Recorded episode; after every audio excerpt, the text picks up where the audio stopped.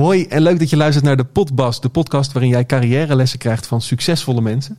Uh, en jij bent er een, Patty. Nou, dat vind ik al op aan zich al heerlijk dat iemand uh, mij zo benoemt. Als een succesvol mens. Ja. Zie je dat zelf niet? Nou, wel eigenlijk, maar uh, ja, ik weet het niet. Ik vind het, het blijft toch altijd een compliment om dat, om dat te krijgen. Weet als je, iemand, iemand zegt. zegt van nee, jeetje, met haar gaat het slecht. Nou, als iemand zegt nee, we zijn bij een succesvol iemand zo voelt het voor mij ook. Het voelt alsof ik uh, op uh, latere leeftijd nog een keer een, een, een opbloeifase uh, ingeslagen ben. En ja, ik, het voelt ook heel succesvol. En het is ook allemaal wel succesvol. Dus ja, en hoe je dat allemaal hebt gedaan, daar gaan we het straks over hebben. Maar eerst even een huishoudelijke mededeling nog. Dat deze aflevering mogelijk wordt gemaakt door de steun van Guido, Erwin, Erwina en Mike. Zij zijn namelijk potbaas geworden via petje.af slash. En dan krijg je als eerste te horen wie de nieuwe gast is. En mag je ook een vraag stellen. Dus straks ook voor jou wat vragen. Super. Van Potbas donateurs. Ik kwam in heel veel gesprekken tegen dat jij uh, vaak zegt van... die kunnen we op een tegeltje zetten met een mooie uitspraak van je. Ja, ik begin wel een beetje... Paul de Leeuw noemde mij laatst ergens nog het orakel Bart heeft gesproken. En uh, ik merkte uh, van de week, toen deed ik een interview... toen dacht ik, oh jezus, je refereert wel heel erg veel aan tegelwijsheden. Maar ik... ja, het, hoe gek het ook klinkt ik denk dat hoe cliché ze zijn, hoe meer ze op waarheid brusten. Nou, daar heb je er weer een. nou, ik heb dus een tegeltje meegenomen. Ah, een lege nog. Oh jeetje. Dus ik wil eigenlijk voorstellen dat we, als er een hele mooie rake uitspraak in zit, dat we hem even opschrijven en dat we aan het eind gaan Top. bepalen welke er op het. Is het eerste Patty Bart tegeltje? Het is het eerste Patty Bart tegeltje, maar niet het laatste, denk ik. Want je brengt me weer op ideeën. Volledige naam. Petula Louise Bart. Leeftijd. Nog steeds 66. Beroep. Als je zegt artiest, dan denk je, nou, dat ben ik helemaal niet. Als je zegt zangeres, ben ik ook helemaal niet. Als je zegt televisie, uh, presentatrice, ben ik ook niet. Ik ben een beetje van alles eigenlijk. Bekend van. Uh, radio, tv, pers, weet ik veel. Van alles. Verliefd, verloofd of getrouwd. En hartstikke gelukkig getrouwd. Dit is het grootste compliment dat je mij kunt geven. Nou, die, dat heb je me net gegeven. De succesvolle Patty Bart. Wat was voor jou de allereerste keer dat jij bewust in de schijnwerper stond? Nou, ik heb natuurlijk wel al uh, vanaf dat ik heel jong was, heel lang geleden, uh, altijd uh, opdrachtjes gedaan als, oh, kan, kunnen we je handen fotograferen? Wil je zaterdag een modeshowtje lopen? Kan je voor ons eventjes een fotoshoot doen? Omdat ik maat 34 had en ja, gewoon een, een, een, goede verschijning was. En al heel jong. Ik weet ook nog wel dat ik één keer... Mijn zus werkte voor Muziek Express. En uh, dat was een, toen uh, een soort een, een, een hip blad, weet je, een, uh, voor Muziek Express en Popfoto. En toen heb ik een keer een ondergoedreportage gedaan. Via haar werd ik voor gevraagd. Nou, dat was, dat was echt ook bij ons thuis. Het was zo nat dan. Toen wist mijn moeder natuurlijk nog niet dat ik ooit nog eens een keer in de Playboy zou belanden. Ook. Dat hebben we thuis maar nooit met elkaar besproken. Nee, want je, dat, dat ding dat kwam aan toen, dat, dat was gedrukt. En toen zeiden ze, wij moeten even praten. Of hoe moet je dat zien? Nou, ik wist natuurlijk dat ik het ging doen. En ik vond het nogal heel erg stoer dat ik in die Playboy ging staan. En uh, dat was, uh, ik mag gezien worden. En wat, uh, weet je, stoer. Dat was mijn hele stoere periode. En uh, toen die uitkwam, uh, ben ik uh, een weekje naar Londen gegaan. En toen dacht ik dan, doe ik net of het niet bestaat. En ik wilde per se ook dat wel, niet naakt op de cover. Dus ik denk, ja, dat vind ik een beetje slordig als mijn moeder aardappelen gaat halen bij de appie. En ze ziet de dochter daar zo zitten. En dus dat heb ik wel weten te voorkomen. En ja, toen kwam ik na een week Londen terug en toen hebben we er eigenlijk nooit meer over gesproken. Dus het is net alsof het niet gebeurd is. Dat is gelijktijdig ook weer heel erg Indisch, hè? Waar je niet over praat, dat is er ook niet. Nee. Dus maar, dat, dat zegt wel een beetje ook uit wat voor familie ik kom. Daar gaan we het zo uitgebreid over hebben ja. nog. Maar er is uiteindelijk genoeg waar wel over gesproken is. Ik heb geprobeerd om het even samen te vatten. En uh, dan. Uh, ik zie de angst in je ogen. Ja, ja. Ik ben benieuwd hoe je dit samenvat. Patty Bart wordt op 25 maart 1955 in Nieuw-Guinea geboren als Petula Louise Bart. Ze groeit op in een gezin van vier en als klein meisje treedt ze thuis al vaak op voor iedereen die het maar wil zien of wil horen. En dan eh, stond ik daar met de bezemsteel van mijn moeder, stond ik daar verschrikkelijk eh, de sterren uit te hangen. Op haar elfde verhuist ze naar Rijswijk en daar groeit ze ook op. Na de HAVO volgt Patty een opleiding tot directiesecretaresse en ze gaat werken op een reclamebureau. En daar wordt ze aangesproken door een bekende artiestenmanager. Hij wil de meidengroep Love beginnen en wil Patty daar graag bij hebben. En dat lijkt haar wel wat. Hun grote doorbraak komt als ze de openingstune verzorgen voor een tv-programma. En binnen een paar weken kent iedereen de meiden. En ze scoren zelfs een paar nummer 1 hits. Hey, hello, so you're the greatest lover. Hey, hello, you're such a sexy thing. De meiden groeien uit tot internationale supersterren en ze hebben zelfs een vliegtuig met hun eigen naam erop. Maar het grote succes brengt ook onderlinge irritaties met zich mee. En de roddelpers smult ervan. Drie jaar later neemt Patty een besluit. Ze stapt van de een op andere dag uit de band. Niemand weet waar ze is, maar ze blijkt gevlucht te zijn naar Los Angeles. Wat volgt zijn jaren vol grote rijkdom, waarin ze een solo-carrière probeert op te zetten en tv-programma's gaat presenteren. Maar ook een tijd vol grote armoede. Haar toenmalige partner blijkt een oplichter. Het resultaat? Een schuld van 2,7 miljoen gulden die compleet op Patty verhaald wordt. Al haar bezittingen worden geveld om de schulden af te betalen. Iets waar ze tien jaar later nog steeds mee bezig zal zijn. Maar het mooie aan Patty is, is dat ze één keer vaker opstaat dan dat ze valt. Via een redactiebaan bij de productiemaatschappij rolt ze langzaam weer de tv-wereld in en wordt een van de eerste Nederlanders met een real-life soap. In de jaren die volgen is Patty veel op tv te zien, als presentatrice, maar ook als sensationele gast. Are you okay? Nee. Patty, just relax. Zelfs nu op haar 66ste is ze nog niet gestopt. Ze schuift regelmatig aan bij shownieuws en heeft haar eigen panterprintlijn bij Kruidvat. Na alle hoogtes en dieptes in het leven van Patty zul je vast denken dat ze ergens spijt van heeft. Maar zo werkt het niet voor Patty, want spijt is een nutteloze emotie. Nou, daar heb je je tegeltje. Spijt is een nutteloze emotie. Wordt dit de, gewoon de beste uitspraak uit deze podcast al? In minuut 9? Nou ja, ik, ik, eh, ik verval in herhalingen, denk ik. Maar ik schrijf eh, hem alvast even op. Spijt ja. is een nutteloze emotie. Maar het heeft ook zo geen zin. Erg dat, dat, dat zwelgen in verdriet en dat, dat te denken, ja, weet je, dat mag allemaal wel. Je mag allemaal wel een dagje, vind ik. Eh, maar eh, ik vind dat je je focus, zolang eh, je fysiek niks mankeert, eh, ja, vind ik dat het voor, voor, voor jezelf het beste is om je focus bij te draaien naar, eh, naar positief. Want eh, als je blijft hangen in iets, ja dan, ja, dan kom je er ook niet uit weer. Nee. Zo'n hele stomme logische draai. Maar ik, ik, ik probeer altijd dat, dat half vol, half leeg eh, gevoel bij dat half vol te houden. En dan erbij schenken. Ik gun niemand een faillissement. Ik gun niemand een ziekte. Ik gun niemand het. eh, ik gun iedereen het beste. Dan kan je nu dus ook zeggen: ik gun niemand wat slechts. Maar je kan ook zeggen: ik gun iedereen het beste. Maar ik denk dat als je je focus op het beste houdt, dat je ehm, ehm, ja, het slechte wat minder pijn doet. Weet je, ik kan nu wel. eh, Ja, ik ben nu 66. Als ik nu nog ga zitten zeuren over dat faillissement. Of als ik- ja, dan, eh, dan denk ik. Dan heb je er niks mee gedaan en dan heb je er ook niks van geleerd. Nee. En eh, ik, er zijn zoveel punten in mijn carrière geweest dat ik denk, of in mijn leven geweest, kan nu, waarvan ik denk, wat een ellende. Ik kan nu blijven zeuren dat, eh, dat ik mijn dochter tien jaar niet gezien heb. Maar ik kan ook zeggen dat mijn dag vandaag begon met het allerliefste appje van de wereld van mijn dochter.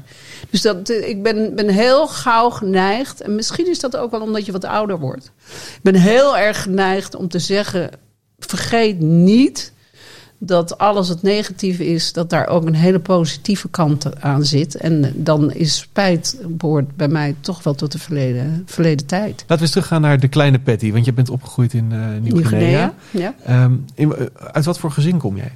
Ik ehm, kom uit een eh, gezin met hardwerkende ouders. Een hele strete, leuke vader. ehm, ambtenaar. Wel heel rechtlijnig. Heel erg wat waar is, is waar. En wat niet waar is, is niet waar. En, eh, ja, eh, een correcte, leuke man. En een hele leuke moeder. eh, Veel meer de artistieke kant van, de, van het gezin. Ook de yoga-kant. En ze had een eigen zaak met de ondernemer ook. Eigen zaak, kapper, beauty eh, op Nieuw-Guinea. De enige, eh, want als het een eiland is het op, hè? Ja. Op Nieuw-Guinea was zij de enige met een eh, beauty salon en een eh, ja, kapsalon aan huis. Ze was hardwerkend, hield alle ballen hoog. Mijn vader, ja, die, die, die was veel, veel, veel rechtlijniger dan zij is, was. Daar moet ik nog even aan wennen. Ja. Is, was. Is vandaag eh, de sterfdatum van mijn vader. Dat is, eh, dus, die, die- ik heb vandaag heel erg aan ze gedacht ook. Ja. En ehm, ja, ik denk dat zij heel erg goed elkaar aanvulden. Ik dacht vanochtend nog wat mooi, want het is eigenlijk de aanvulling die ik bij hun zag, of die ik nu echt duidelijk zie, is ook de aanvulling tussen Antoine en mij. Weet je, dit is, eh, Antoine is ook veel rechtlijniger. Nou ja, je ziet het aan het huis. Het is allemaal rechtlijnig en dan, eh, en dan komt er rotzooi erin.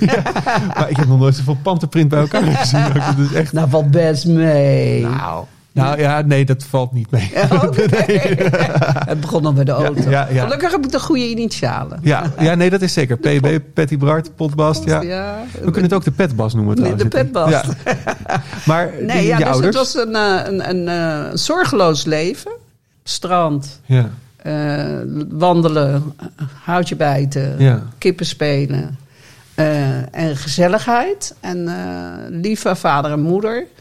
Ehm, toen verhuisd, veel, veel gevlogen, veel eh, ehm, naar Nederland geweest voor een winter. Veel, veel wel zigeuner familie, het gevoel. Ja. Mijn moeder was niet zozeer van het altijd op één plek zitten. Misschien hebben wij dat allemaal wel van haar geërfd. Want Ja. Zowel ik als mijn broer, ja, wij zijn wel van het, eh, van het reizen en van het eh, lekker op Ibiza hout hakken. En, eh, daar zijn wij, dat, dat, dat hebben we wel van mijn moeder geërfd. Ja. Maar enig- enerzijds dus het rechtlijnige wat je zegt. Ja. Anderzijds dus het, het, het lossen een beetje. Ehm, vaak als je hoort, dat je moet eigenlijk wel iemand zoeken die een beetje dicht bij je in de buurt ligt. Weet je, dat als je een los hebt en een rechtlijnige, dat, dat, dat, maar jij zegt eigenlijk werkt dat goed. Ja, ik, ik denk dat dat elkaar behoorlijk in balans houdt. Plus dat ik lijk van de extreme. Maar eigenlijk ben ik wel best wel behoorlijk burgerlijk hoor. Ja? Waarin merk je dat? Nou ja, goed, ik, ik heb wel veel panterprint, maar het moet wel recht liggen. Snap je? Anders word ik heel zenuwachtig. Ja. Als je binnenkomt bij mij, dan denk je... eh, die vrouw heeft een eh wasparfumfabriek opgekocht. Maar ja, ik hou toch van lekkere schone was en die lucht daarvan. En Ja. ik hou van dadelijk eh, met de honden wandelen. Ik hou van... eh, ik hou meer van rechtlijnig dan dat je zou denken op het eerste gezicht. Maar is dat niet bij iedereen zo eigenlijk, die heel excentriek is? Ja, dat denk ik ook. Maar mensen denken natuurlijk heel vaak... Kijk, als je mij nu zo ziet zitten, denk je... ja, ze heeft lila leer aan en is opgemaakt... en heeft eh, al, die, al die bijoux omgedaan die ik had. Maar ik hou daar ook van. Ja. Maar als je denkt dat dit het is, dat is het niet. Dat, dat, dit, dit uiterlijk is niet wat het is. Maar het uiterlijk is voor jou ook altijd best wel belangrijk geweest in, de, in je hele carrière, toch? Het is vaak Ah wel... ja, ik vind gewoon uiterlijk heel belangrijk voor mezelf. Ik maar ook hoe men jou zag. Weet je, de, wat ik las tenminste in je boek was... je Ja. werd gevraagd eh, bij de receptie... omdat ze zeiden van je hebt eigenlijk een, een mooie kopie om bij de receptie te zitten. Iets, even Ja. een vrije vertaling daarvan. Ja. Ja, ik heb, ook, ik heb ook de andere kant meegemaakt. Hè. Ik heb ook meegemaakt dat je ineens te dik bent en dat je niet, niet, niet fris en fruitig genoeg meer bent voor op televisie. En ja, goed, aan de andere kant denk ik dan ook, ook dat heb ik als een les ervaren. Moet ik mee gaan schrijven al? De les die nu Nou, komt? Nou, nee, ik weet het eigenlijk niet. Wat ging ik nou doen? Als je me terecht wijst, dan krijg je van mij een bloemetje. maar die vind ik niet voor op het. eh, Eigenlijk ging ik naar mezelf kijken en toen dacht ik, ja, misschien moet ik eens wat aan mezelf gaan doen. Ja. Dus degene die mij ooit terecht heeft gewezen, die bedank ik bij deze. Omdat hij eigenlijk zei van... eh, die, die, die zei eigenlijk hoe de vork in de steel zat. Nou ja, wake up and smell the coffee. Je, je hebt natuurlijk heel erg dat als iets niet leuk is om te horen, dan eh, wil je het eigenlijk ook liever niet horen. Maar als iets waar is, Mhm. Ja, dan zou je er toch mee moeten dealen. Maar hoe weet je wanneer iets waar is? Want Ja, dat, dat weet je pas door daar even de tijd voor te nemen. En eh, door je woede heen te komen. En dan te denken... hmm, hmm, wacht even. Misschien is, dat, eh, is het toch wel zo dat ik hier aan moet werken. ja. En niemand is perfect, hè? Je hebt, eh, je hebt allemaal wel een euvel. En, en, en het is heel vervelend om op, om op je minpunten gewezen te worden. Het is natuurlijk heerlijk als jij zegt, wat, je bent succesvol. Maar het, is, het zou verschrikkelijk zijn, maar je bent, je bent succesvol. Maar wat ben je eigenlijk arrogant? Of weet je wel, je wil... En misschien heb ik dan wel net eh, een houding ingenomen die je... Nu zeg je dat je het gezellig vindt. Ja. Dat is leuker om te horen dan... eh, dan eh, God, wat ben je afstandelijk. Maar Ja. Dat is weer het bewijs van het feit... Daar komt hij weer. Dat ik denk dat je krijgt wat je, wat je uit, uitstraalt. Ja. Wat je geeft. Ja, we hadden het er net voor de opname ook al even over. Dat er heel veel negativisme is in de wereld momenteel. Ja. En ik heb mezelf ook aangeleerd in de loop der jaren om eh, als iemand iets kreeg waar ik heen wilde, bijvoorbeeld een plek bij de radio of zo, dan had ik kunnen zeggen van ja, goh, ik had daar willen zitten en dan eigenlijk misgunnen, wat je vaak ziet. Of je kan hem een berichtje sturen of haar van hey, wat goed voor je, veel plezier, succes. Hey, ik, I, I'm with you. Dat, Ja. is, dat laatste is echt... En joh, voor jou is er dan ook weer een plekje. Nou ja, ik zit hier bij jou nu. Ja, daarom. snap je? Ik bedoel, jij had ook nooit kunnen bedenken dat dit je hardcore business ging worden. Nee. En je moet gewoon altijd je onderbuikgevoel volgen. Je hart volgen en denken van... Vind ik dit leuk? Ja, dit vind ik leuk. Als je het niet meer leuk vindt... Ja, dan denk ik dat ik wat minder impulsief ben, ben... dan dat ik destijds was bij Luf. Want dan, dan ben je natuurlijk jonger. En dan denk je, nou, ik ga dit niet doen. En ik eh, wil dit niet meer. Nu zijn er dagen dat ik dingen wat minder leuk vind. En dan denk ik, ja, maar er komt morgen vast wel weer een leuke dag. Of we gaan het gewoon eventjes de energie draaien. En we gaan weer een paar dingen doen die ik wel leuk vind. Nou, dan vind je ineens de dag daarna alles weer leuk. Ja. Dus ja, gewoon je kan het- shiften. Je, kan, je, kan, je kan je gevoel draaien naar positief. En als iedereen dat nou eens zou doen. Maar hoe doe je dat? Want dat is makkelijk gezegd natuurlijk. Ik doe dat zo, dat als ik eh, eh, me niet lekker voel, dan, eh, ja, dan ga ik rennen.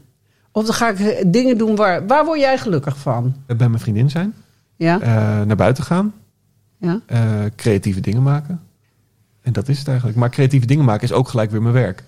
Ja, maar je werk kan ook je, je geluk veroorzaken. Hè? Als dat eh, deel uitmaakt van gelukkig worden, Ja. ja. ja, dan moet je dat vooral blijven doen. En naar buiten gaan. Ja, ik weet dat me dat gelukkig maakt, dus ga ik met die honden lopen. Maar het is ook het Dus- eerste wat sneuvelt voor mij als ik denk van ja, ja, en daar zit het hem. Dat, eh, op het moment dat je denkt dat het dekbed je beste vriend is, dan moet je naar buiten. ja. Maar je kan, een- je kan kiezen voor het een of het ander. Maar is het allemaal zo makkelijk tussen aanhalingstekens dat het allemaal in je gedachten zit? Nee, de, de, de moeilijkheid zit hem in je het ertoe zetten.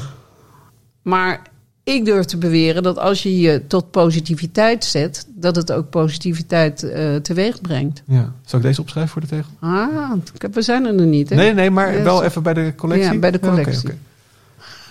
ik, schrijf- ik ga snel schrijven. Ja. Als je, wat was het? Als je Als je je tot positiviteit, positiviteit zet, ja, dan. dat... God, het. Ja, ik zei niet eh, een stap in de goede richting. Nee, dan, dan leidt dat tot positiviteit. Leidt dat uiteindelijk ook tot positiviteit. Ik geloof dat ik dat zei, maar. We doen even terug en dan, dan weet je hem Dit weer. gaan we terugluisteren. Laten we eens naar dat eerste moment gaan dat jij op een gegeven moment als, eh, eh, nou ja, achter die receptie zat. En iemand komt naar jou toe en die zegt, hey, ik ga een meidengroep oprichten en ik wil jou er graag bij hebben. Wat dacht je toen? De, de, grap is dat ik dat allemaal niet eens meer weet, joh. Ik weet nog dat wij, eh, ik was directiesecretaresse en wij hadden dan eh, allemaal een lunchbeurt om de receptionisten eh, per dag een uurtje vrij te geven. En ik zat precies op dat moment achter de receptie de telefoon aan te nemen. Toen die meneer binnenkwam en zei van... "Huh?" Dus als ik daar dat uurtje niet had gezeten, dan had die man mij nooit gezien. Want ik zat ergens achter in een kamer. Al waar ik al besloten had dat ik eh, natuurlijk heel graag de televisieafdeling wilde runnen. Dus ik was daar al bezig met carrière maken. Maar dan ligt je carrière vaak bij de receptie. Dus iedereen die dit luistert, die gaat morgen bij de receptie Ja. zitten op zijn werk. Daar zie je ze binnenkomen. Ja. En daar zien ze je zitten. Maar jij wilde de tv, jij wilde de tv-afdeling gaan runnen. Hoe, hoe, hoe wilde je dat aan gaan pakken dan? Weet ik niet, dat zei die directeur ook. Hij zegt, hoe kan ik jou nou in godsnaam de televisieafdeling laten runnen... als je nog nooit enig, eh, enige opleiding of wat dan ook eh, hebt eh, gedaan in die richting. En hij zegt, dan zou ik zoveel mensen passeren. Dus ja, hier, maar in- daar gaan we weer. Groot dromen? Ja. en weet waar je dan terechtkomt. Ja, maar toen, Groot jij wilde die tv-afdeling eh, afdeling gaan runnen. Maar Ja. er komt iemand naar je toe die zegt: Ik ga een meidengroep opzetten. Dat is natuurlijk heel iets anders. Dacht je gelijk, dat is mijn ding? Dit moet ik gaan doen? Of was het. Nee joh, dat was helemaal... de, de- ik geloof dat dat ongeveer gelijk liep met het binnenlopen van een, een café in Laren. Laricum, Bontekoe, iets zoiets. En daar kwam ik Hans van Hemer tegen.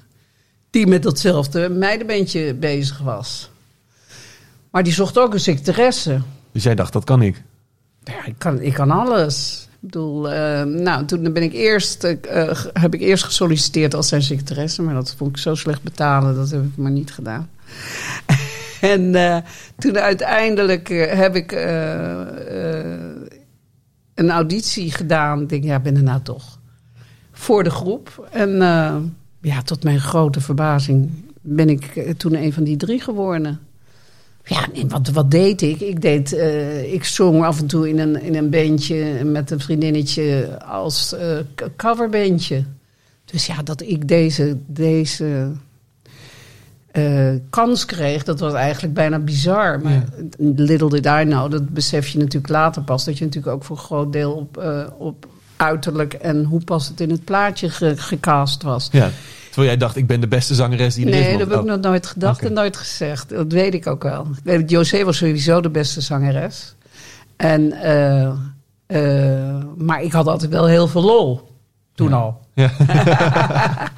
En eh, ja, dat, is, dat heeft geresulteerd in hele commerciële liedjes die heel goed gearrangeerd waren.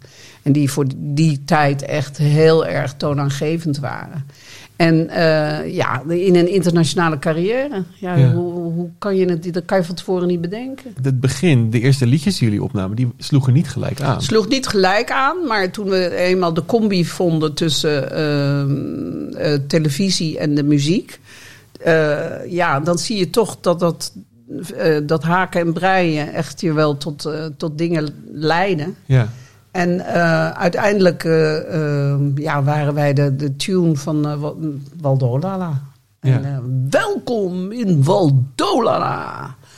Nou, toen was het beurt, hè? ja. Wanneer had je voor het eerst door dat, me- dat, dat mensen je kenden? Dat, dat werd je aangesproken op straat? Ik kan me nog wel het gevoel herinneren dat ik bij mijn moeder thuis zat en dat ik. Op de radio. Dat je echt denkt: wow, dit ben ik. En dat je dan denkt: ik hoor mezelf. Weet je wel, dat je in die drie stemmen. En als je dan één zinnetje solo had, jeetje, Mina. Dat ben jij. Weet je wel, dat eh, bijna ongelooflijk. Dat je eh, zomaar de eter in gegooid werd. Ja, dat was wel een, een, een, eh, besefmomentje.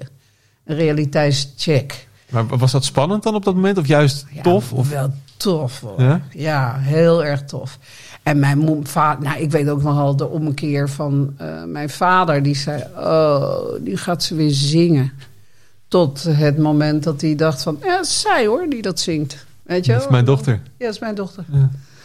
Ja, ze zit in een groep.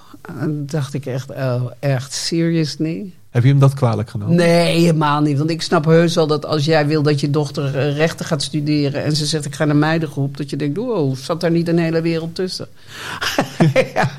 Dus, maar ook eh, omdat hij waarschijnlijk het beste voor je wilde, toch? Tuurlijk. En het is natuurlijk heel, nogmaals, hij was een hele rechtlijnige Indische vader.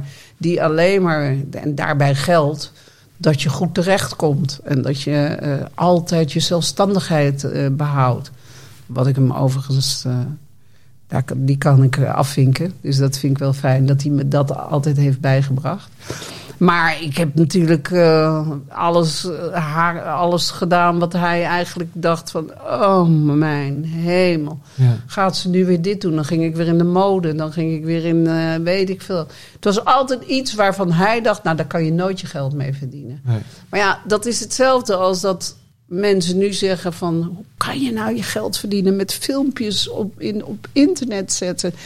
Als in, hoe kan je nou influencer zijn? Dat hoor ik nog wel eens om me heen. En dan denk ik, oh, je ouders hebben het nog niet helemaal goed begrepen... dat dat ook kan. Dat je Ja. daar ook... Je, heb jij dat niet met je, met je ouders? Dat ze zeggen, oh, hij gaat gewoon met zijn met zijn kratje van de een naar de ander? Nee, eigenlijk niet. Mijn ouders die hebben me eigenlijk altijd sinds het begin wel gesteund. Ook bij de lokale omroep. En dat, daar ben ik heel blij mee. Ik denk Ja. ook dat ik niet zo, eh, zo gaande was geweest nu als mijn ouders niet daarachter hadden gestaan. Het is wel grappig trouwens, als ik dan iets deel van Potbas, dat er twee reacties als eerst zijn. Eerst mijn vader, dan mijn moeder of andersom. en die ja. liken elkaar ook nog. Wat enig. Ja, dat ben ik gewoon, daar ben ik gewoon heel dankbaar voor. Ik denk dat ik echt daar ook wel heel dankbaar voor mag zijn. Heel erg, maar ik, je ben, ik geloof ook wel dat je eigenwijs genoeg bent. Zeker. Om, ja, precies. Zeker, maar er, zit- er zitten ook wel eens dingen bij dat zij denken van... oeh, ik weet niet of ik dat zou doen. Maar kijk, vroeger was ik daar denk ik ook nog wat gevoeliger voor. Ja, Eh, het wordt steeds minder. Ja, het gevoel, dat stond af. nou, dat gevoel juist niet. Dat, het gevoel wordt, wordt krachtiger naarmate je ouder wordt. Maar eh, het je, je aantrekken van wat mensen ervan vinden. Ja, Ik zeg altijd, wat je vindt moet je naar de politie brengen. ja. Moet je op de tegel? Ja, Of- tegen, Zal ik te- deze opschrijven? tegelwijsheid. Politie, vinden. Ja, hup, gevonden voorwerpen. Wat ik me dan afvraag wel... ben jij dan bezig ook wel bij de dingen die je deed... met wat zou mijn vader hiervan vinden? Ik denk dat je eh, naarmate je ouder wordt, wat minder impulsief wordt. Iets beter lang, iets langer nadenkt voordat je het doet. Maar ik vind nooit dat je dat onderbuikgevoel los moet laten. Want zodra je alles alleen maar doet, heel wel overwogen. Ja, dan is er toch ook geen zak meer aan. Nee. Je moet gewoon af en toe nog wel denken: oh, dat is misschien niet zo handig. Of, oeh, daar hadden we toch anders ingesch- ingeschat. Ja. Want als je niet valt, kan je ook niet lopen. Oh, Kan je niet opstaan? kan niet opstaan, wilde ik eerst zeggen. Maar ik denk, ja, je, ik wil dan, als ik val, dan denk ik al aan rennen. Ja. Snap je? Dan wil ik alweer opstaan. En dan die, dat, dat, dat opstaan, dat sla ik dan over. Denk ik, oké, deze vinken we af als een debakel. We gaan nu door met rennen. Ja. Ja, dus gelijk vol gas. Vol gas. Focus op, eh, focus op, de, eh, op je geluk. Ja. Dat vind ik echt wel. eh, het, als dat, je moet dingen ook afdoen als een ongelukje. Het was niet je tijd, het was niet je moment. En, want anders dan kan je niet door. Nee. Nee. Doorgaan vind ik altijd wel heel belangrijk hoor. Ja, en ook zelfs als je even niet meer weet hoe je om overeind moet komen. Je kan, je kan altijd overeind. Door die kleine dingetjes te doen, zoals bijvoorbeeld... eh, te de- ja, vink af dat het gewoon een vergissing was. En eh, ja, en dan? Ja. En je vink af dat je heel lang daarover moet treuren. Dat hoeft niet. Want het, je hebt, eh, en omring je vooral met mensen die positief zijn. Dat, dat vind ik echt heel belangrijk. Ik kan niet tegen negativiteit om me heen. Nee. Dat vind ik echt. eh, ja, het, het- het- ik voel het gewoon. Dat voel ik. En, en, en dat, dat beïnvloedt mijn bui en het beïnvloedt mijn zijn. Je moet je omringen met positiviteit om zelf positief te worden. En ook niet met mensen die eh, helemaal met je mee gaan zitten lullen. nee. Kom op, naar buiten, nu. We gaan wat doen. Kijk, jij bent in de loop der jaren natuurlijk ook... Je contracten zijn ook niet verlengd. Je hebt hoogtes gehad, maar ook enorme dieptes. Hoe kun je daar als jonge carrièremaker het best mee omgaan? Als er dus iets tegen zit, is dat altijd toch weer denken van... Ik sta weer op, ik loop weer verder? Er is altijd ergens een plek voor jou als je maar laat zien waar je in blijft geloven. Het is, een, eh, het is een jungle, maar je moet wel proberen je liaan te pakken. Weet je wel? Anders kan je gewoon eh, niet verder. Je moet gewoon proberen ehm, ja, je de fouten te gunnen. Je mag- Je mag fouten maken, maar eh, nogmaals, je moet je focus goed houden. Ja. Als je focus goed houdt, dat weet jij als geen ander met dit programma. Ja, ik, heb, ik leer een hoop hoor. Maar toch merk ik dat als je dan iets in je eigen leven gebeurt, dan denk je wel van ja, oh, eh. André van Duin zei Ja. dat of, eh, of die zei dat. Maar dan het is vandaag nog tegen, tegen me gezegd door iemand. Er was wat kritiek op een aflevering van de Potbas gekomen. En toen zei hij, denk nou eens even aan wat die persoon zelf zei. Hoe je ermee om moet gaan. En? Nou, en uiteindelijk is dat ook wel zo. Maar toch is het, het is heel makkelijk om het te horen en te denken, ja, dat is inderdaad wel zo. Maar als het dan het moment daar is, dan kan je toch in een soort houding schieten weer. Ja, dat, eh, ik, ik kan je dat gevoel niet bij je wegnemen. Want eh, eerlijk is eerlijk. Je hoort liever iemand wat aardigs tegen je zeggen of over je zeggen dan iets onaardigs. Alleen, ja, die olifantenhuid wordt nooit dik genoeg. Dat, eh, dat, ga ik je, dat ga ik je wel alvast meegeven. Alleen aan de andere kant denk ik, ja. Het is eigenlijk zo vluchtig allemaal. Wat, wat, wat zou je nou je geluk laten afhangen van wat iemand over een bepaalde potbast heeft gezegd? Ja. Als het niet over lullen is het ook niet de moeite waard om naar te luisteren. Dat zei je net ook hier van als mensen me niet meer komen vragen om een foto, dat is erger dan dat ze me wel komen vragen. ik, ik- ik heb zo'n hekel aan mensen die, die, lopen, eh, die lopen te zuchten en te puffen als, als mensen met je op de foto willen. Want ik vind het elke keer weer een compliment. Heb ik ook geleerd van Gerard Joling. Die, eh, die, die, die, die wordt helemaal nerveus als die een uur niet op de foto hoeft. Weet je. Maar het is gewoon een compliment dat mensen met je op de foto willen en je handtekening vragen. Zeker op mijn leeftijd. En zeker als je dan ziet dat mensen het super cool vinden. Van, een, ja, van echt, eh, dat ik denk, ja, jullie zijn twee generaties jonger dan ik. Hoe kan het? Maar dan vinden ze mijn auto in de panterprint cool. En dan vinden ze, ja, ze vinden toch dingen dan wel cool. Ja, En dat is toch het grootste compliment wat je kunt krijgen. dat is zeker zo. Ja. Ja, dat je nog steeds relevant bent. Is Ja. het belangrijk voor jou om relevant te zijn? Nou, ik vind het wel heel erg leuk dat jij ehm, hier zit. Ik vind het ook leuk om hier te zijn. nee, maar ik bedoel, kijk hoe oud je bent en eh, wat, je, wat jouw, eh, jouw target is. Weet je wel, wat jouw publiek is. Dat, Ja. zal niet, dat zal niet het publiek zijn van mijn leeftijd. Maar die we toch wel heel graag naar mij willen luisteren. Ja, misschien om te weten dat het niet erg is dat je op je bek kunt gaan. En dat je dan, dan toch nog kunt zitten. Nee, Je moest er straks ook wel lachen bij het voorstelfragment toen met die harde geel van jou. Weet je dat nog? Ja. Weet je nog uit wel, waar dat vandaan kwam? Ik denk Uri Geller. Ja, ja. Ja. dat je op een gegeven moment in een, in een soort... Je werd als een soort joker gesminkt daar. Oh, dat weet ik niet meer. met een maar- bak met spinnen. Ik heb dat gisteren terug zitten Oh. kijken. Wat een raar programma was dat eigenlijk. Dat was echt een heel raar programma. Maar wel super cool. Ja. Ik heb namelijk nog een vraag binnengekregen van Uri voor jou. Oh, wat leuk. Hi, Patty, my darling. Here I am uh, in my museum in Israel, in Old Jaffa. This is my Cadillac. No, this is an incredible place. I have a question to ask you. How the hell do you look so young at your age? Honestly, you look 20 years younger than your true age. Tell me the secret. I need to know. Wat Love you. Lief. Nou, wat schattig. Ja, wat schattig.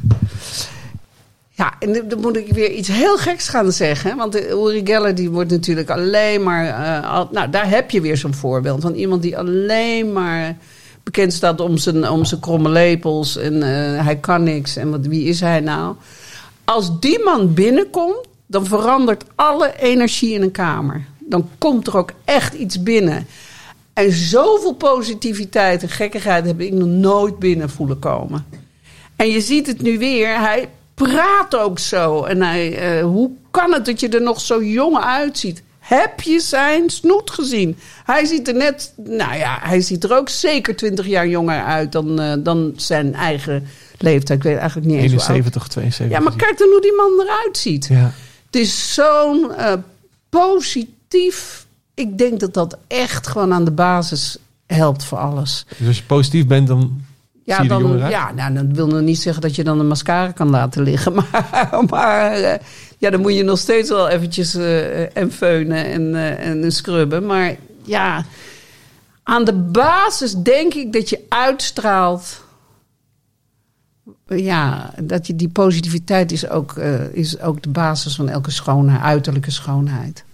Dan kan je, echt, je kan het niet wegspuiten, die zure mondhoeken. Je kan het echt, je kan, je kan, het, je kan niks als je van binnen niet schoon bent. En Nee. of dat nou een vitamine shot is of je attitude, het komt allemaal van binnen. Maar hoe is dat dan op het moment dat je, eh, nou, wat, wat ook daar straks voorbij kwam, in één keer eh, denkt van ik ga failliet. Nadat je zo'n hoge hoogte hebt gehad dat je kon gaan winkelen zonder geld mee te nemen omdat je naam voldoende was. Weet je, dat verschil, die balans kan, jij niet op, kan je niet opmaken. Dat, komt- dat wordt pas eh, eh, later pijnlijk duidelijk. Dat je het, het beide hebt meegemaakt. En op, eh, op het moment dat het je gebeurt, ben je zo hard bezig met overleven.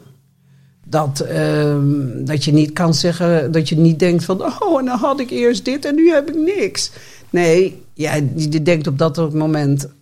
Tenminste, zo heb ik altijd gedacht van wow, hoe kunnen we uit deze situatie eh, eh, nu weer omhoog krabbelen? En dat, dat, dat, dat, dat was heel moeilijk. Maar het is wel het bewijs, het levende bewijs zit hier. Je, het kan. En daarbij komt ook nog, geld is er om te verdienen. Het is je niet gegeven. En dat is niet de basis van geluk. Ja, tuurlijk maakt het dus dingen een stuk makkelijker. Maar je gezondheid, dat is de, dat is de, de, de essentie. Je, de zorg voor je eigen lijf en eh, de, de, ehm, het geluk wat je pakt uit je leven. Weet je, de momenten die je pakt, eh, daar, daar moet je op voort. En daar, daar moet je op voortborduren ook. En niet, eh, oh, daar kan ik zoveel geld mee verdienen. Nee. En eh, je, hoort hier echt iemand praten die heel veel gehad heeft, heel veel niet gehad heeft. Ja.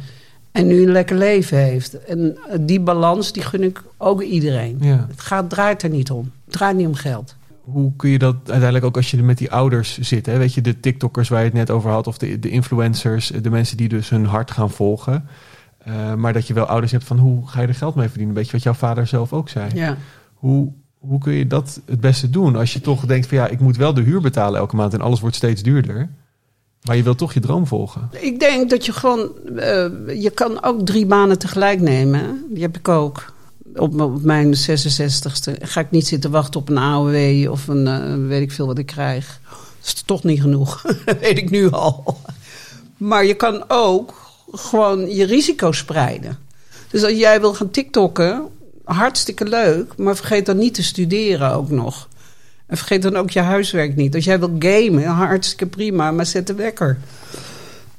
en denk dan van, oké, dit is nu genoeg. Want ik eh, wil misschien wel professioneel gaan gamen. Maar dan moet ik, als dat niet lukt, dan moet ik toch wel een plan B hebben. En het is lullig om altijd op plan B te, te, te, te, te, te duwen. Maar ik hou wel van plan B. Ja. Terwijl jou al ook wel verweten werd dat je geen plan B had. Dat je, ja, dat je maar, gewoon, dat, maar dat is ja. met, de, met de jaren gekomen natuurlijk. Dat je wel een plan B creëert. Ja, En soms komt die vanzelf. Maar het is een fijner gevoel om een plan B, C en D te hebben. maar dat komt met de jaren. Maar ik vind gewoon het heel belangrijk om het aan jonge mensen te zeggen dat. eh, eh, wil je TikToker worden, dan eh, ja, kan je ook nog gewoon post, eh, postpakketten bezorgen in je vrije tijd. Daar kan je altijd een paar uur voor, voor vrijmaken. Je kan ook auto's wassen. Dus vergeet niet dat je kunt ondernemen en toch je droom kan volgen. en jij hebt het gecombineerd uiteindelijk nu met je Ja, maar dat is dus, dat is dus wat, er, wat, wat er zo mooi aan is. Want Ja. ik ben ja, aan een, een panterprintlijn begonnen, maar die panterprint is er niet alleen. En het lijkt heel makkelijk, maar het is het niet. Want je moet elk seizoen weer iets verzinnen om die panterprint eh, blijvend te maken. Nou zit dat gelukkig in mijn genen. Want ik hou van eh, hoekjes creëren en kleding combineren. En het geheim zit hem eigenlijk in het feit dat we eh, de panterprint altijd combineren met iets waarvan je denkt: wow, dat kan echt totaal niet bij panterprint. Zoals? Nou, een, een Schotse ruit of een, eh, eh, weet ik veel, een, eh, waar kan je een panterprint mee combineren? Met, met van alles. En p- met een, met een dat, heb gouden- ik, dat zie ik hier in juist, dat het met alles te combineren is. ja. Ja. Maar wie neemt er nou een, een, een, een panterprint tapijt? Ja, ik. Ja, ik zie het niet eens meer. Dus het, het- door de rest valt het allemaal een beetje weg. Ja. In mijn ogen. Hè? Want ik word nog wel steeds eh, in mijn panterauto op de snelweg eh, gefilmd en gedaan en gezwaaid en getoeterd als ik, eh, als ik er rij. Maar ik denk eigenlijk dat het wel een dingetje is dat een panterprint bijna een kleur is geworden. Dus je hebt zwart, wit, grijs en panterprint. Ja. Ja, je kan ook boring zijn. Ja, ik vind het, het leven is toch veel leuker als je je niet verveelt. Nee. Het leven is leuker als je niet verveelt. Gaan we opschrijven? Het leven Is veel leuker als je je niet verveelt. leuker. Ik hoop dat we het nog kunnen lezen straks. Jawel, ik weet hem hoor. Je moet deze al de leukste tot nu toe. Zullen we de liaan ook nog pakken? Het leven is een jungle. en Jij moet zelf je liaan pakken. Ja, die vind ik ook leuk. We kunnen een hele lijn creëren. zo. ja, snap je? Maar hoe, hoe kun je zeg maar van iets wat eigenlijk voor sommige mensen een beetje Nel Veerkamp voelt, toch voor mij ook mijn eerste associatie met pantenprint is toch wel een beetje ordinair hier en Ja. daar. Hoe, hoe kun je daar dan toch iets positiefs van maken? Nou, Kun- laat ik zo zeggen, kun Ja. je mij uitleggen wat er nou eigenlijk leuk is aan panterprint? nou, dat het eh, een heel klassiek printje is eigenlijk. En het is voor iedereen. Want het, er is niks mis met Nel Veerkamp, maar er is ook niks mis met Ralph Lauren. En dat zijn eh, twee hele aparte werelden, maar ze zijn allebei dol op panterprint. En daartussenin zit Patty Bart. Nou, zo simpel is het. en als je het leuk combineert, dan is het... eh, ja, een touch of panter is altijd leuk. Ah, krijg jij nog wel een keer zover. Wacht Ja? maar. Ja. Oké, nou uitdaging aangenomen. moet je wel een grote panter printen, moet je een grote panter hebben. Ja, een grote panter. Ja, of veel kleintjes. Ja, wacht maar. Als de collectie uitkomt, dan, eh, dan weet ik je te vinden. Is dit een dreigement of een belofte? Een belofte. maar ik ben heel goed in, eh, in, in van het een het ander maken. Dat je 's ochtends ineens bij mijn huis staat. Hier ben ik. ja, echt. Bij die kamer. Ik weet wat het is. Om de hoek bij de, bij de, in Hilversum. Ja, Dicht bij mijn werk. ja.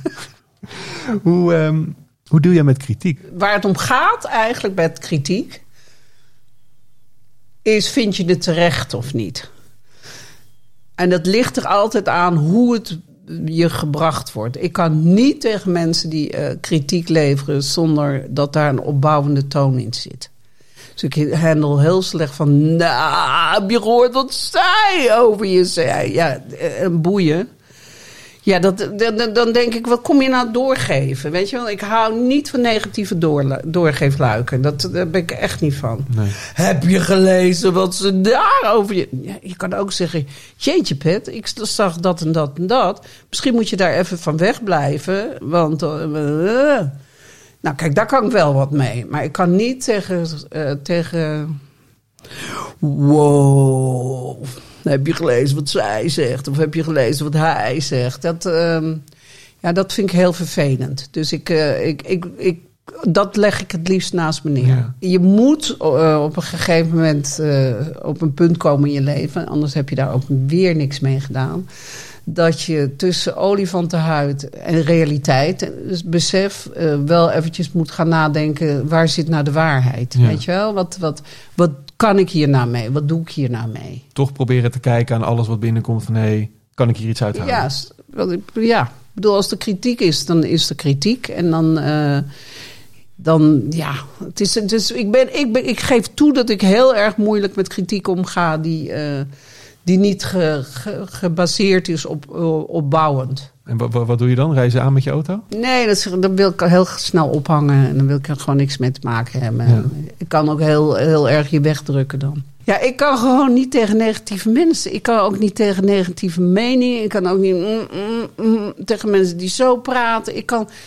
Doe gewoon gezellig. Je bent er nou toch. Weet je, je kan het toch gewoon ook leuk maken. Dat geldt dus voor alles. Hè. Je, je wordt wakker en je, je kan zeggen: Morgen. Je kan ook goedemorgen zeggen. Dat is in, eigenlijk in alles wat je doet. Dus als je kritiek krijgt op je werk, op je, op je zijn, op, Ja. bekijk het positief. Maar Ja. als je, kijk, als je, dat, dat is natuurlijk wat makkelijker te zeggen op een bepaalde leeftijd. Maar als je aan het begin van je carrière staat, zoals eh, ik sta, zoals mensen staan die deze podcast luisteren.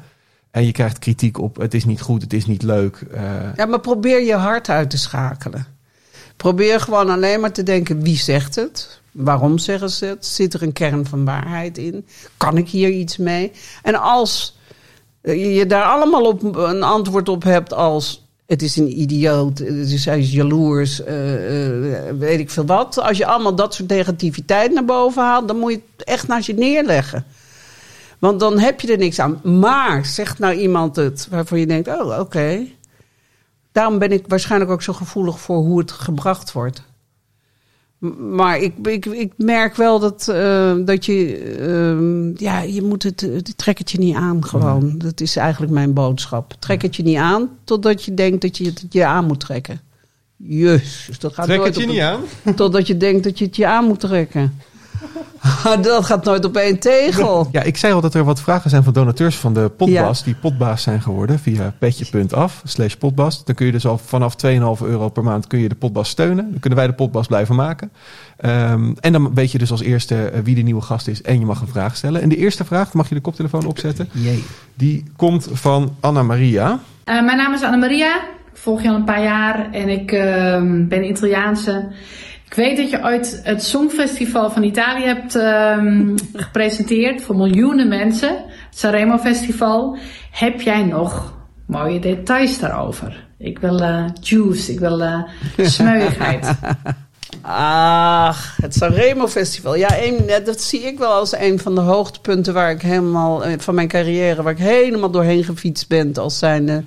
het is niet gebeurd. Nee. Maar ehm, ja, het is natuurlijk nog wel wat. Dat je gewoon zo'n songfestival mag presenteren en het eh, is voor 200 miljoen mensen in totaal één week lang achter elkaar live televisie maken. In het Italiaans. En ook nog eh, ja, heel veel Engelse popgroepen eh, interviewen. En dat dan terugvertalen naar het Italiaans. Het is niet zomaar wat voor, Nee. mij, voor een klein Indisch Nederlands meisje. Maar eh, ik las wel dat je ehm, enorme spanning had. Dat de dokter je nog net niet moest reanimeren Nou ja, goed, het is, dat is wel weer mijn, mijn manier van eh, vertellen hoeveel spanning ik had. Maar ik, het is natuurlijk heel spannend. Het is natuurlijk heel spannend. En ik heb het ook eigenlijk niet als een hele leuke. eh, destijds ervaren als een hele leuke ervaring. Maar dan hoor ik ook weer bijvoorbeeld zo'n Chantal en Etsiel en Nicky praten over hun presentatie van het Eurovisie Songfestival. En dan snap ik helemaal dat je dan op dat moment niet weet wat je overkomt. En ook niet. Ja, het is heel jammer. Je moet dat soort dingen echt eigenlijk koesteren. Maar je bent zo bezig met het goed willen doen. Met het Italiaans praten, met het eh, Engels spreken, met het interviewen, met je voorbereiden, wie er allemaal zijn. Ja, ik heb niet zoveel juice, behalve dat ik het super interessant vond dat natuurlijk alle grote sterren van, eh, van Europa daar op dat moment aanwezig waren. De volgende vraag die komt van Dirk Jan. Lieve Patty, in deze podcast mag ik jou een vraag eh, voorleggen. Je bent een, eh, een vrouw met veel levenservaring, waarin ook ups en downs op jouw pad zijn eh, gekomen. Wat was nou jouw mooiste levensles en wat neem je daarvan de rest van je leven mee? Ik zal alvast gaan klaarzitten om te schrijven. Weet je wat zo grappig is? Je weet nooit dat iets een levensles is totdat die voorbij is. Oeh. Ja, moet hij... eh, Ja. Misschien dat ik dat wel als belangrijke levensles heb eh, eh, geconcludeerd. Is eh, dat hoe langer je erin blijft. Ja, daar gaan we weer. Hoe langer je in die, levens, in die, in die dip blijft zitten. Hoe langer je erover doet om die levensles eh, productief te maken. Je kan natuurlijk niet, je weet je, dat is denk ik wel wat ik, wat ik heb geleerd door alle dips. Dat er, het kan nooit zo donker worden of het wordt weer een keer licht. Er is altijd een lampje aan het eind van de tunnel. Ja. Dus dat is denk ik wel, eh, ook al zie je hem niet, het is even zoeken naar de lichtknop. Maar je kan hem eh, echt wel weer eh, aanzetten, weet ik zeker. Altijd. Dat is denk ik wel de conclusie van heel veel downs. En stel dat de Patty, de jonge Patty jou aanspreekt. De Patty van For Love, die nog de tv-afdeling over wilde nemen. En die vraagt Patty, hoe word ik zo succesvol als jij? Wat zou je er zeggen? Door de, de constant te blijven doen dat je de wereld kan veroveren. Ik, ik geloof erin dat als je de wereld wil veroveren, dat de, de wereld aan je voeten ligt. Als je het maar wil. Als je het maar wil, als je het maar uitspreekt, als je het maar doet. eh, eh, eh, volg je hart, volg je dromen en blijf stampen totdat je denkt, kijk dan. Ja, kijk wat er nu weer gebeurt. Het is toch enig? Is dat ook gelijk het ingrediënt voor succes? Denk ik wel. Ik denk dat als je het alleen maar als je het uitsplitst, dat je dan niet erg ver komt in je leven. Het moet nooit gedreven zijn eh, door, door andere dingen dan passie. En al is het een panterprint, hè, het kan ook je passie zijn. Ja. Ik ben nog steeds met mijn hoofd bij dat dreigement van daar straks. nou, ik ben al onderweg naar je huis. Ik sluit de potbast altijd af met eh, de potbast sticker met de vraag waar ga je hem plakken? Kijk, je bent al onderweg, hè? Het he- het heeft gewoon dezelfde kleuren als mijn auto.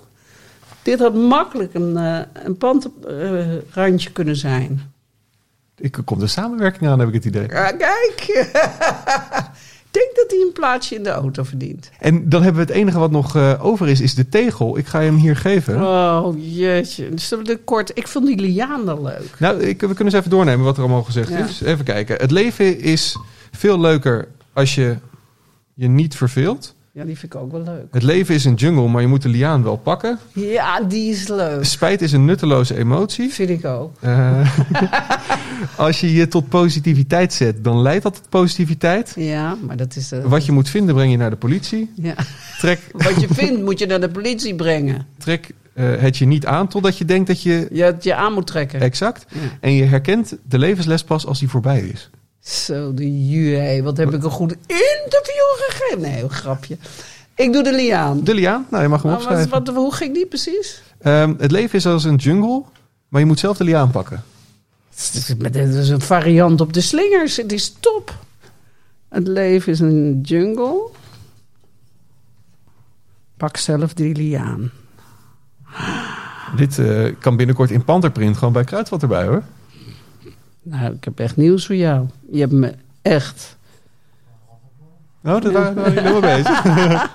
Pak zelf de liaan. Hoppata, kijk even. Hè? Zet je je naam er nog bij en dan... eh Dan is die eh, van jou. dankjewel. Mooie inspirerende woorden, Patty. Dankjewel. Dank je. Ja, als je het zo terugleest, dan is het nog wel wat. Maak er iets moois van. Komt goed. Ik ga je steunen. Gewoon het eerste Patty Bart tegeltje van Nederland. Ja. Van de wereld zelfs. Maar niet het laatste, denk ik. Nee, nee, met al die wijze uitspraken. Hier kunnen we een hele muur vullen. Patty, Dankjewel. dankjewel. Jij bedankt. Ja, en superleuk leuk. eh, dat je nou ja, tot, sowieso tot het eind van de, van de podcast bent gekomen. Eh, als je het leuk vond, abonneer dan even op de podcast. Dat kun je hieronder doen of via de podcast-app waarin je luistert. En als jij ook een vraag wil stellen aan de volgende gast, dan kun je eh, donateur worden via petje.af slash podcast. Vanaf 2,5 euro in de maand al. En dan weet je als eerste wie de gast wordt. En je mag een vraag insturen. Abonneren doet begeren? De tegel is al vol, Bert.